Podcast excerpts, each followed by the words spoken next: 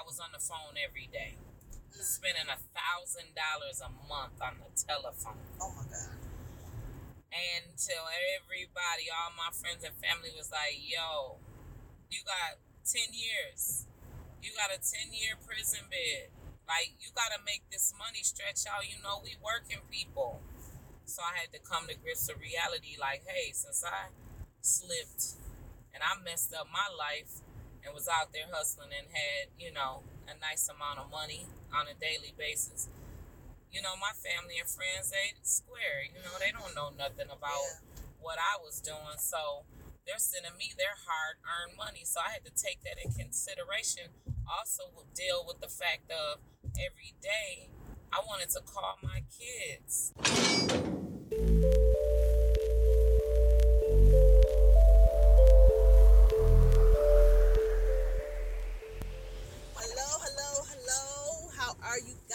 Doing out there? This is Sade and Danina with Meet the Shoe. And we just, it's 2020.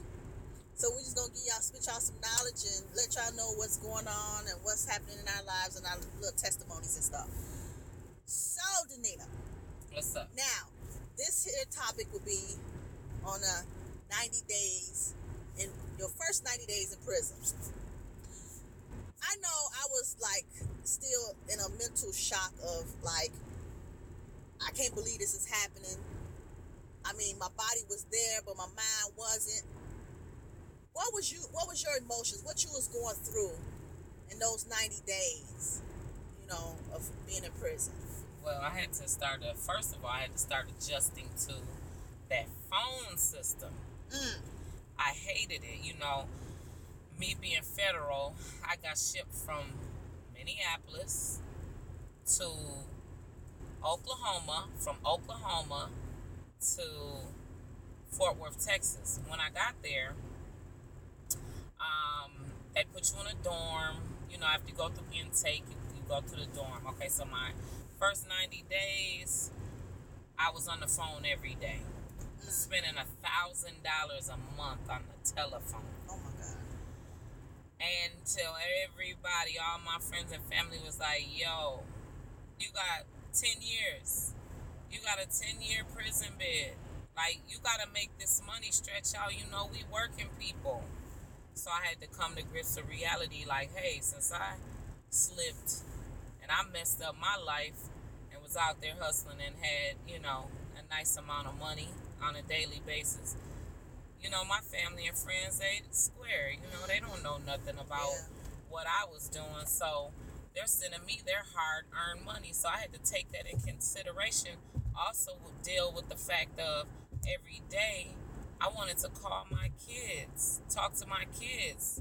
I couldn't see touch or feel them you know so i wanted to talk to them every day. So yeah that was my first 90 days was probably the hardest time on top of that i was letting go of a relationship with my baby's dad so I had to detach myself from that. So I would do stuff like listen to a lot of rap music, work out all the time, uh, you know, stay on the phone, crochet, knit. Oh yeah. I first started learning how to do that when um, I was in the county jail. My actually my first 90 days was in the county jail.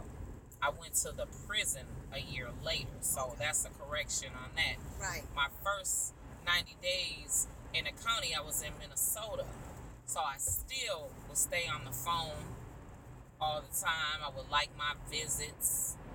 Um, my mom and my kids and my friends, everybody would come up and visit me. Every time there was a visit, I got a visit. So my first 90 days wasn't as rough as it was for my first 90 days when I got to prison.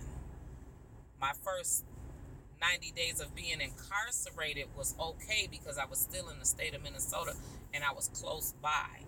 So, my, but my first 90 days of prison was hell. So you got visits. You wanted visits at the time. When I first got to the Mhm. Texas, Yeah. no, I wasn't worried about a visit then because I knew it was going to be costly, and I was trying to take things into consideration. Like I said, when I got there and I spent that thirty dollars, excuse me, I spent the thousand dollars on my first 30 days of being incarcerated down there, yeah, um, my family had to check me. And so by the time it came 90 days, I had come to a routine of I called twice a week unless it was an emergency. Now, tell me this. Did you guys have like a they segregate you when you first got in so you couldn't be in general pop population? They or you immediately- going They immediately threw me in the population, honey. Oh my They don't give you a handbook. They don't have nobody holding your hand, nothing. You just out there lost. And the best thing for you is to be quiet and observe. right. That's the best way you your prison time. Or do a bid in a county jail or just do your if you have any type of uh, incarceration that you have to do, whether it's work release or whatever, the best thing to do is to speak less, especially about your current situation, your crime that you are in there for. Because I've seen people do the dirtiest things to Yeah. people, and they come in there with uh, maybe a year, ten years, five years, whatever, and they. I've seen some some people not even get out, catch a whole new case. Yeah. So a lot can happen in those first 90 days. So that's your training period. Like they give you 90 day training period on a job. That's exactly what it is when you're incarcerated. So uh, for us as women, we go through a lot of different emotions and stuff. And were did you feel any regret? Did you feel like you was the victim? I mean, it, it, it just be so much. What was your main emotion, feeling that you was having at that time? Oh my goodness. I couldn't adapt to being that far away. The farthest I've been at that time, well, I used to go out of town a lot because I had the money to, and then I was trafficking drugs. So I've been out of in and out of town, but being out of town and couldn't Forced. go back forced exactly forced to be in Texas and couldn't come back home and do what I want. I had to really check my attitude because I was having mood swings. Oh, it was really, really, and you can't have mood swings about a, around a bunch of other women that has the same situation, and it could be worse. And they'll be looking at you. What you looking at me like that for? What you got an attitude for? You only got such and such. Like Oh, a person's you time yeah. a person's time is always a factor, always thrown up. It's either praise or disgrace. Mhm. Like I've seen a girl come in with six months one time. She's just crying, crying, crying, crying. Everybody got up the, from the table and moved away from her. Wow. And she looked up like and cried even more when she looked up and there was nobody around because everybody was looking at her like you're sitting here crying. You got lifers. Right. You got people with 10 years like me. You got people with five years. You got people with two years. But everybody's Mhm. looking at her like, you're you dummy. You got six months. You should be happy. But hey, One one day. day, you know, one day can do damage. Can Yes. One day. One day can do damage to a person. Mhm. So, yeah, that's the, that was the hardest was not being able to deal with family not being able to see everybody and then like i said releasing from a relationship. That was a mental thing mm-hmm. that i had to be you know let go because i was young you know i was wild i was out there. Right. always had my own money did what i wanted to do and to come in and have some structure and especially the structure that you don't want yeah that first 90 days broke me down i, I would go in my room and just cry Yeah. and then I don't want nobody to see me crying. Mm-hmm. So that's another thing too, building myself up to be tough. And strong. Yeah, that was that was that was a real big because you don't have nobody teaching you and telling you. You just have to learn it. Right. You just have to observe it. So, Cool. how was your first ninety days? I mean, by you being in the state, It was a, it was a little different. Um, when we go to the uh, women's facility, facility here in, in Minnesota, they have an intake process. Okay. So we all go to a class every morning at what seven, eight o'clock in the morning, and they go through the Shakopee handbook. Wow. You can't do this. You gotta do that. you touch this person. You can't do this. You can't even hug anybody. If you're somebody you crying, they can't even touch you. Uh, you can't even go to the bathroom and the gym without asking. Everything you did, you had to ask for permission. Whoa. Everything. So you Um, wait, hold on. So you didn't have a bathroom in your room? Or In my room, unit? I did in the Okay. unit, but we couldn't go into the. You know, the wings had a bathroom as well, so you couldn't go in there without letting them know that you was going in there. You know what I'm saying? But um, it, it was just a, a lot of. We had to. It was just like class for a week or two, Okay. learning the system of that prison. Okay. um, LOPs and learning about DLOPs and if you don't sign in and out the book properly and you go to another no building and don't sign in and out, you get an LOP. So that means you had to. It's a loss of privilege. You had to stay in your room all day, wow. and you come out for one hour to fix your food, So take your give uh, me bath, the, tell us how you get a LOP outside of not asking to use the restroom or Oh, know. you can get LOP from. I know this guy. Oh my God, the sergeant, Officer Rick. okay. If your nails was too longer than the your bed of your fingertip, he would give you an LOP. What do you mean longer than a fit? You What? you had to have booty diggers. if you didn't have a booty digger, he gave you LOPs. okay. Oh, I could- that explain- man- And explain to the viewers what a booty digger is.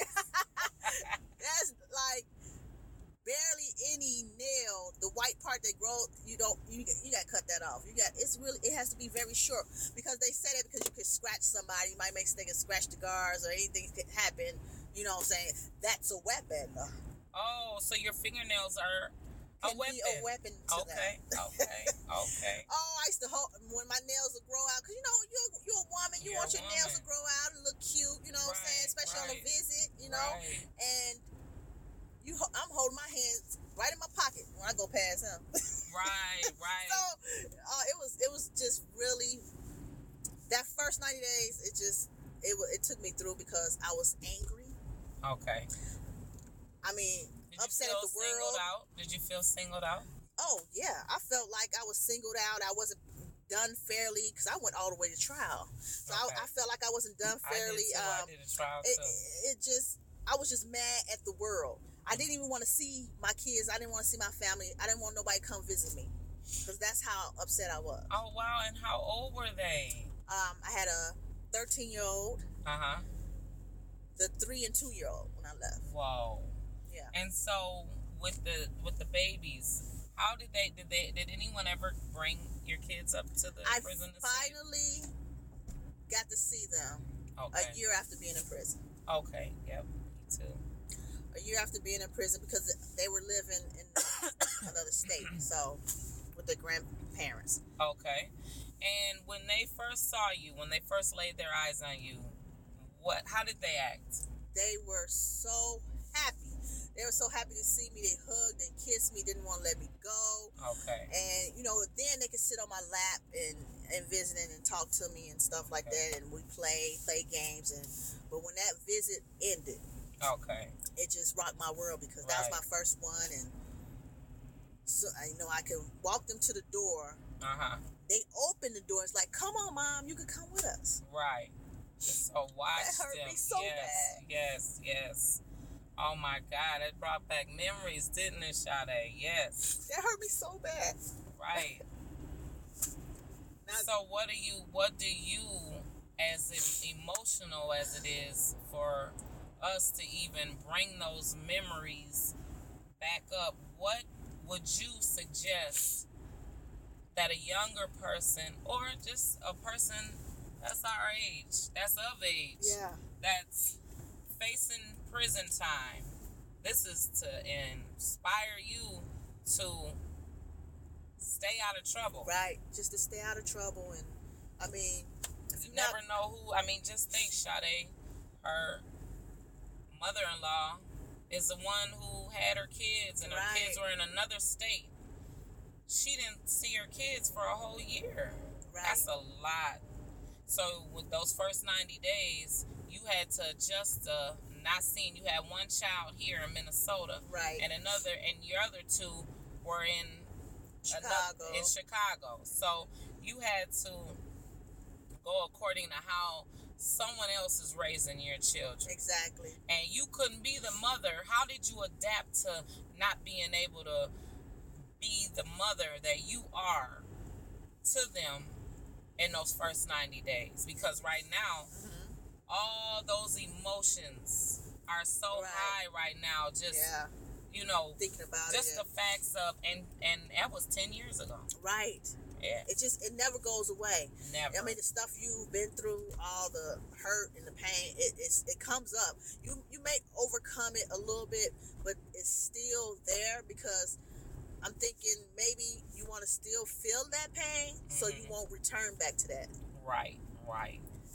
But yeah, um, And does the kids ever ask you, Mommy, I remember this time, or Mommy, I remember that time? When do they still bring up when you were locked up? sometimes they do. Okay. Sometimes they do. So, oh, you missed this and that. And, you know, I, I've heard, and that'll be in another segment because we're gonna try and bring them in on this uh, talk. Right. But um, yeah, the ninety days. Mm. That was a hard. Yeah, and then I I'm I'm separated from my husband because he was doing. Both of us went to prison too Mm-hmm. The same time. So he was in when you your first ninety days. He, he was locked up too. the first 90 days he was going to trial i went to trial let's see april th- well february april 13th i was shipped away okay. um he didn't go to trial till june Okay. or so and after that that's when he got incarcerated so he was out at least two months Okay. so While you were in for Mhm. the first night. Okay. Mhm. And so when you were incarcerated and he was incarcerated, who got out first? he got out first yeah Okay, he so- had a lesser sentence because I already had felony points stacked up against me. Okay, and tell the viewers what that means when you already had things stacked against you. Well, I had uh, in my teenage, well, 19, 20, 21 year old, I had felony p- points already, Okay. prior conviction of the same crime. Okay. So I had like three felony points. okay. He had zero. Okay. So depending on the crime and the charge and the, and the severity of the le- level, they go by your time and add on points and stuff. So Okay. I was serving 158 months, which was nine years I was supposed to stay in the state prison. Okay. he got 86 months. 'cause This was his very first crime ever committed in his life. Oh wow. Mm-hmm. So he got less time because he was a first time offender. Yes, which a first time offender, he should have been out on probation. Right. But by him being a They young just, black male, right? You, you know how that go. yeah, they gave him more time versus someone white, Caucasian. That would have got the same the same charge and severity. Would have got probation and probably treatment. Okay. So that was an adjustment within itself because you were in there doing time and you're thinking that he's going to trial, he could get off or at least Yes, not get a, none of the time that you got. exactly. So Okay. I mean, I couldn't. I could barely sleep in the place because I'm not used to being. I- I'm in a different environment, so I'm like, oh my god, I'm I'm not in my own bed. Mm-hmm. and I'm sleeping in a room with another stranger. It, it was it was it was bad. So when did how fast did you change roommates? Like, um, did you get to pick your roommates or did I changed get- roommates like three weeks later because intake was over with, Okay. orientation intake. So they move you to other units, or you could request to move to the parenting unit, Okay. which I requested to move to the parenting unit because they had a parenting program where your children can spend the weekend with you in, in the prison. okay. Did you get to take advantage of that opportunity? Yes, I did. Okay. hmm Okay. And that was like a year or so later, a year and a half later. Okay. Okay. So, with us ending our segment, what is it that you would say that helped you? What helped you in those 90 days to stay sane and to, you know, form you into doing this bid? You had a big, long bid ahead of you. You know, you had years to come that you had to cover. So, what made you what what uh, work ethic did you get into? What hobby? What craft? You know, what did you What? do to keep yourself busy so you will stay on the right track and not lose any good time or Right. catch What- a new I- charge? I, think what saved me um, is I, I was working as a baker, so we did a lot of work in, in, in food service. And I think going to church, I know going to church often, Bible Mhm. studies and stuff like that, and Okay. different different religious groups I was going to just to stay out the room. Okay. Kind of kept me, it, it kept me sane. So when you wake up in the morning, you have to do the movement of the prison, or you have a choice of what you can do on a daily basis in those 90 days. You have to go straight to work, or do you get to go to rec, or Go straight to work. Uh, work hours was six to two. okay, and movement you have you know was on an every half an hour basis so okay, and describe to them what movement means. movement means whatever hour if you have to work at 6 a.m they have a movement five minutes to six Okay, or so and so you have five minutes, Five minutes to, get to, your, place, place of point, suppo- yeah, where right, you're supposed where to you're be. supposed to be. if you're not it, you get an unauthorized area Okay, charged with that and that's a charge a discipline charge okay. yeah See, ours was federal, and we could move anytime between 6 a.m. Mhm. and 4 p.m. By 4 p.m., you better be back in your unit, in your place. You will get counted at 4 o'clock count. Everyone, every man, every woman in the United States wow is standing up, and in Puerto Rico is standing up every single day at 4 p.m. They're standing up. Wow. So the government can know that they are an able body. They have to be standing. And you can move in between that time if you're in an FCI facility or a camp status facility. Those were the two places that I was in and you can move as long as you're you're going to work, you're going to the doctor, you're going to the rec, anytime, as long as you're in your right place and you're not caught, they come and do a check and ask your name and you're in the right place, you're fine. right You can move accordingly. So that was a little bit more freedom. I was a little more lucky. I never been in maximum. I was in like I said, up. the FCI in a in a in a medium low, and then I went later into the camp.